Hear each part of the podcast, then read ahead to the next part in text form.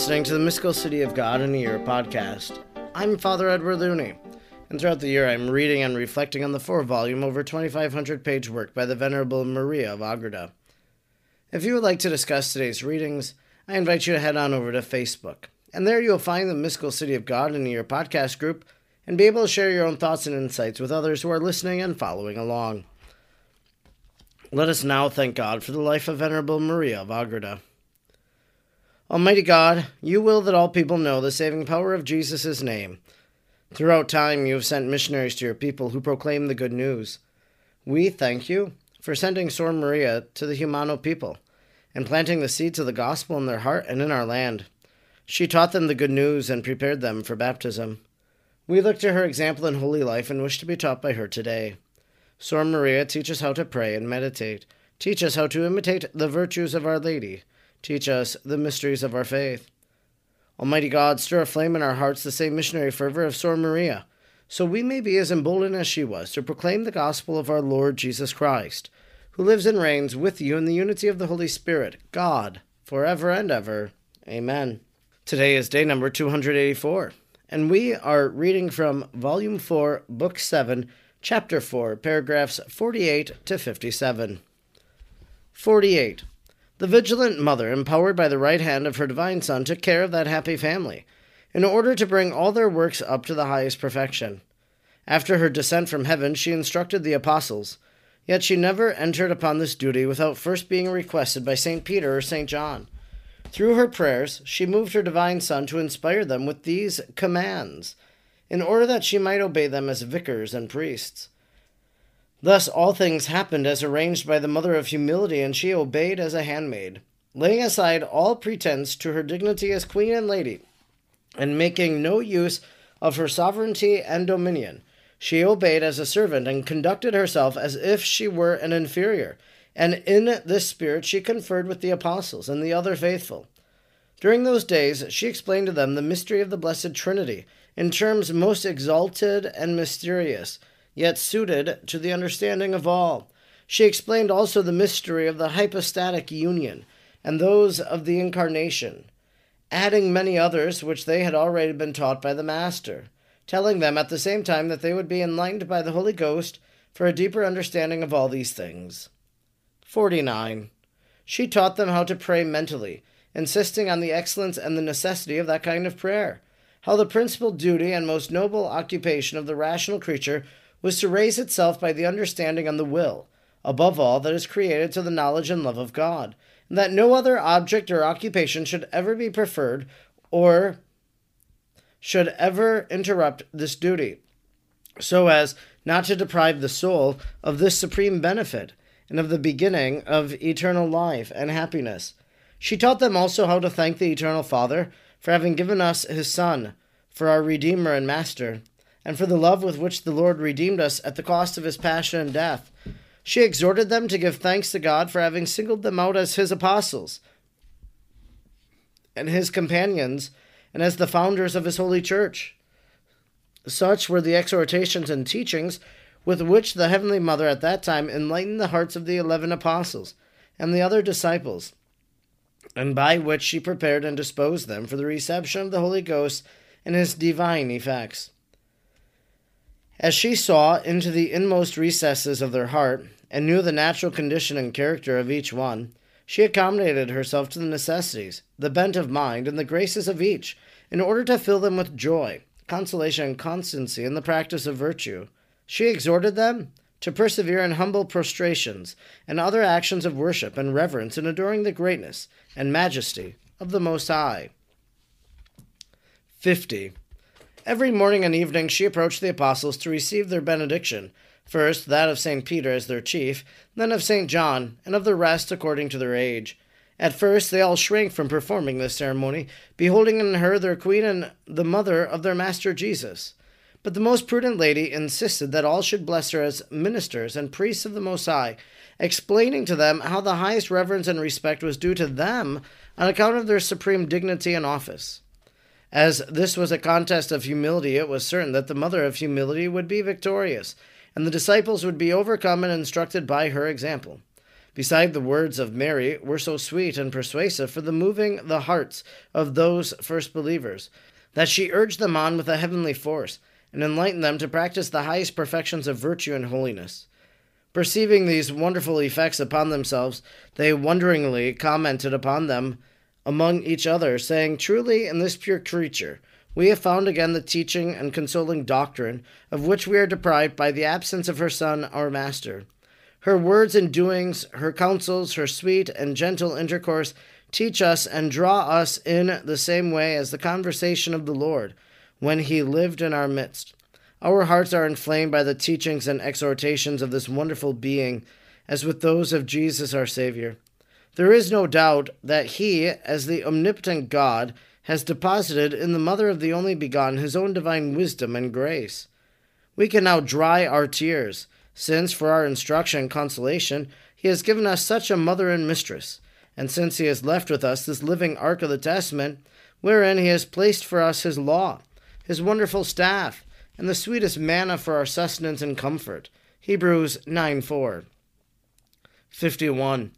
If the holy apostles and the other firstborn children of the church had recorded in writing what they saw as eyewitnesses of her deeds of eminent wisdom, what they heard and what passed in their intercourse with her for so long a time, then we might be filled with higher conceptions of the holy and heroic works of the sovereign lady. We would then see that, as well in the doctrine which she taught, as in the wonders which she wrought, her most holy Son had communicated to her a virtue, which, although coming from the Lord as from its fountain, yet in the heavenly lady was in a certain manner divine, and was distributed from her as from an aqueduct to all the mortals.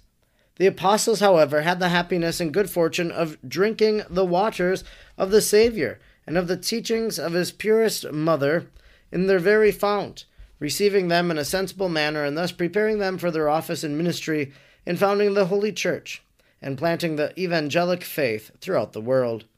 52. By the treason and death of that unhappy one among all mortals, his episcopacy, as David says, has become vacant and it was necessary to provide some other one worthy of the apostolate. Psalm 108 8. For it was the will of the Most High that the number twelve, which had been determined upon by the Master of life as the proper number when he chose his apostles, should also be their number at the coming of the Holy Ghost. This decree of the Lord was explained to the apostles by the Blessed Mary in one of her instructions. All of them acceded to it, and they asked her, as their mother and mistress, to choose one who should seem worthy and most fit for the apostolate.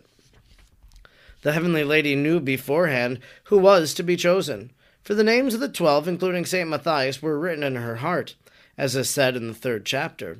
But in her profound humility and wisdom, she judged it right to leave this to St. Peter, in order that he might begin to exercise in the new church the office of the pontiff and head as vicar of Jesus Christ, its author and master. She therefore instructed the apostle to hold this election in the presence of all the disciples and other faithful, so that all might see him as the supreme head of the church. St. Peter thereupon arranged it all according to her directions. 53. The proceedings of this first election in the church are related by St. Luke in the first chapter of the Acts of the Apostles. He says that in the days intervening between the ascension of Christ and the coming of the Holy Ghost, the apostle St. Peter having called together the 120 who had been present at the ascension, reminded them that the prophecy of David concerning the treason of Judas in the 40th psalm must be fulfilled. That Judas, having been chosen as one of the twelve apostles, had unhappily prevaricated and made himself the leader of those that captured Jesus. That with the price of his treason had been bought the field called Haceldama, that at the end, as unworthy of divine mercy, he had hung himself, had burst in the middle, and his entrails had fallen out, as was known to all who lived in Jerusalem, that therefore it was becoming another should be chosen to the apostolate in his place, in order to give testimony to the resurrection of the Saviour, in accordance with another prophecy of David, Psalm 108 8 and that the one to be chosen should be the number of those who had followed Christ, the Master, in his preaching ever since his baptism by St. John. 54. Having thus persuaded all the faithful of the propriety of electing the twelfth apostle, they left it to St. Peter to determine the manner of this election. The apostle then ordained that from the seventy two disciples, two, Joseph, called the Just, and Matthias, should be selected. Between these two lots were to be drawn, and that one should be assigned to the apostleship, would draw the proper lot. All approved of this manner of election, which at that time was a very secure way, since the divine power wrought great miracles for the foundation of the church. They wrote the two names with the title of the disciple and apostle of Christ upon as many cards and placed them in an urn, where they could not be seen. All of them then fell to prayer, asking God to choose the one pleasing to him, since, as the Lord, he knew the hearts of all. St. Peter thereupon drew out one of the lots, on which was written the name of Matthias, as apostle and disciple of Christ. Joyfully, Matthias was accepted and acknowledged as the legitimate apostle, and the eleven embraced him. The Most Holy Mary, who was present at all these proceedings, asked his blessing, and in imitation of her, all the other faithful did the same. Then all of them continued their prayers and fastings until the coming of the Holy Ghost. Instruction which the Queen of Heaven, most blessed Mary, gave me. 55. My daughter, thou hast rightly wondered at the hidden and supernal favors which I received at the hands of my Son, and at the humility and thankfulness with which I received them. Likewise, the loving attention which I paid to the necessities of the apostles and the faithful of the church amid all my joy. It is time, my dearest, that thou gather the fruits of this knowledge, for neither canst thou now comprehend more, nor do I desire less of thee than that thou be to me a faithful daughter, who imitates me fervently, and a disciple who listens to me and follows me with all her heart. Stir up thy faith, then, in order to be convinced that I am powerful to confer favors, and trust that I will enrich thee in unstinted liberality with gifts beyond all thy desires. But at the same time, do thou humiliate thyself to the very earth and shrink to the very last place among creatures. For of thyself thou art more useless than the most vile and despicable dust, and thou canst call nothing thy own except misery and want. Consider well within thyself how great and exquisite is the kindness and condescension of the Most High in regard to thee, and what kind of thanks thou owest him. If the one who pays his debts, even entirely, cannot take to himself special credit, then it is just that thou who canst not satisfy thy debt shouldst remain humble. For though thou labor ever so much and according to all thy powers, thou shalt nevertheless remain a debtor. What shall then be thy indebtedness? if thou remain remiss and negligent. 56. In this prudent alertness, thou wilt understand how closely thou must imitate me in living faith, in confident hope and fervent love, in profound humility, and in the worship and reverence due to the infinite greatness of the Lord. I warn thee again of the cunning vigilance of the serpent, who seeks to induce mortals to neglect the veneration and worship due to God, and presumptuously to despise this virtue and what it implies. Into the minds of the worldly and of the vicious he instills a most foolish forgetfulness of the Catholic truths, in order that divine faith may not keep alive in them the fear and veneration of the Most High. And thus he succeeds in making them like to the heathens who do not know the true God, others who strive after virtue and perform some good works. The enemy leads into a dangerous lukewarmness and negligence, wherein they overlook what they are losing on account of their want of fervor. Those that concern themselves more earnestly about perfection, the dragon deceives with a certain coarse overconfidence, so that on account of the favors they receive and on account of the divine mercy which they experience, they begin to consider themselves as special favorites of the Lord, forgetting the humble fear and veneration which they ought to experience in the presence of Him, before whom, according to the teaching of the Holy Church, the powers of heaven tremble but since I have on other occasion reminded and admonished thee concerning this danger, let my mentioning it here suffice. 57. In this manner, I desire that thou be faithful and punctual in the practice of this doctrine, exercising it in all thy exterior actions without affectations or excess, and teaching others by thy own example the holy fear and veneration due from creatures to their Creator. I desire that thou teach and impress this science especially upon thy religious, so that they may not be ignorant of the humility and reverence with which they are to converse with God. The most efficacious instruction thou canst give will be thy example in fulfilling all thy obligations. For these works thou must neither conceal nor ever omit for the fear of vanity. This example is due in much greater degree from those that govern others since it is their duty to exhort, move, and accompany their subjects in the holy fear of the Lord, which is done more efficaciously by example than by words. Admonish them particularly to hold in veneration the priests as the anointed of the Lord.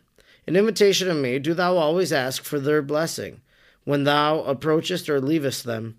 The more thou seest thy own self favored by thy divine condescension, so much the more bear in mind the necessities and the afflictions of thy neighbors, and the dangers of those in sin, praying for all in great faith and confidence. For thy love of God cannot be true if thou art content with enjoying only thyself, and in the meanwhile forgettest thy brethren. Thou must anxiously solicit the highest goods, which thou knowest of and participatest in, for all men, since no one is excluded therefrom, and since all need the help and communion of God. and the love of me, thou wilt understand how thou must imitate me in all things. This concludes our reading today for day number 284. We've been reading from Volume 4, Book 7, Chapter 4, paragraphs 48 to 57. In our reading today, we hear how Our Lady did instruct the apostles. She explained to them the Trinity, the hypostatic union, the incarnation, all of these different mysteries of our faith. Mary grasped them, and so she wants to communicate the meanings to those who are going to go and to teach all nations as Jesus commanded them to go and to do. She taught them how to pray mentally, insisting on the excellence and necessity of that kind of prayer. And there was a line in here that said that no other object or occupation should ever be preferred or should ever interrupt this duty. So for us, that might be a good point of examination. Have I ever allowed anything to take the place of prayer? Every day I pray the rosary, but today I'm super busy, and so I've allowed the busyness of my schedule to replace the rosary. That might be an example, but how can we make prayer the priority of our lives so that because of our prayer, everything else is affected by it? Something for us to really consider and to think about. She exhorted them to give thanks to God for having singled them out as his apostles as his companions, as, as the founders of his holy church.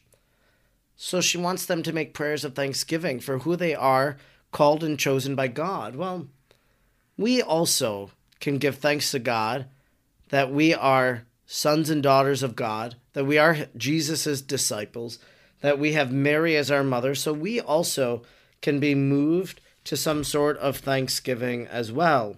And then when it comes to the selection of the replacement for Judas, says that they have Matthias, they have Joseph, a person also that they are going to select by lot. But Mary knew beforehand who was to be chosen, for the names of the twelve, including St. Matthias, were written in her heart. So that's something to marvel at. The fact of the apostles' names being written on the heart of Mary but to know, too, I think that we are in the heart of Our Lady. And maybe we ask her, Mary, write my name in your heart.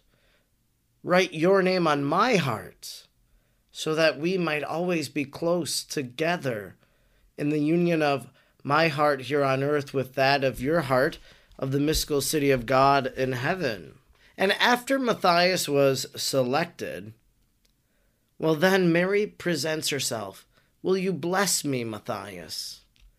And Matthias does so. And then all the other apostles follow suit because they're following an imitation of Our Lady. I think that's something, you know, the fact that the blessing of a priest is powerful. I remember being at a Marian apparition site in Europe, and uh, people would always ask the blessing of the priest. That was just something that they were accustomed to. Father, can I have your blessing?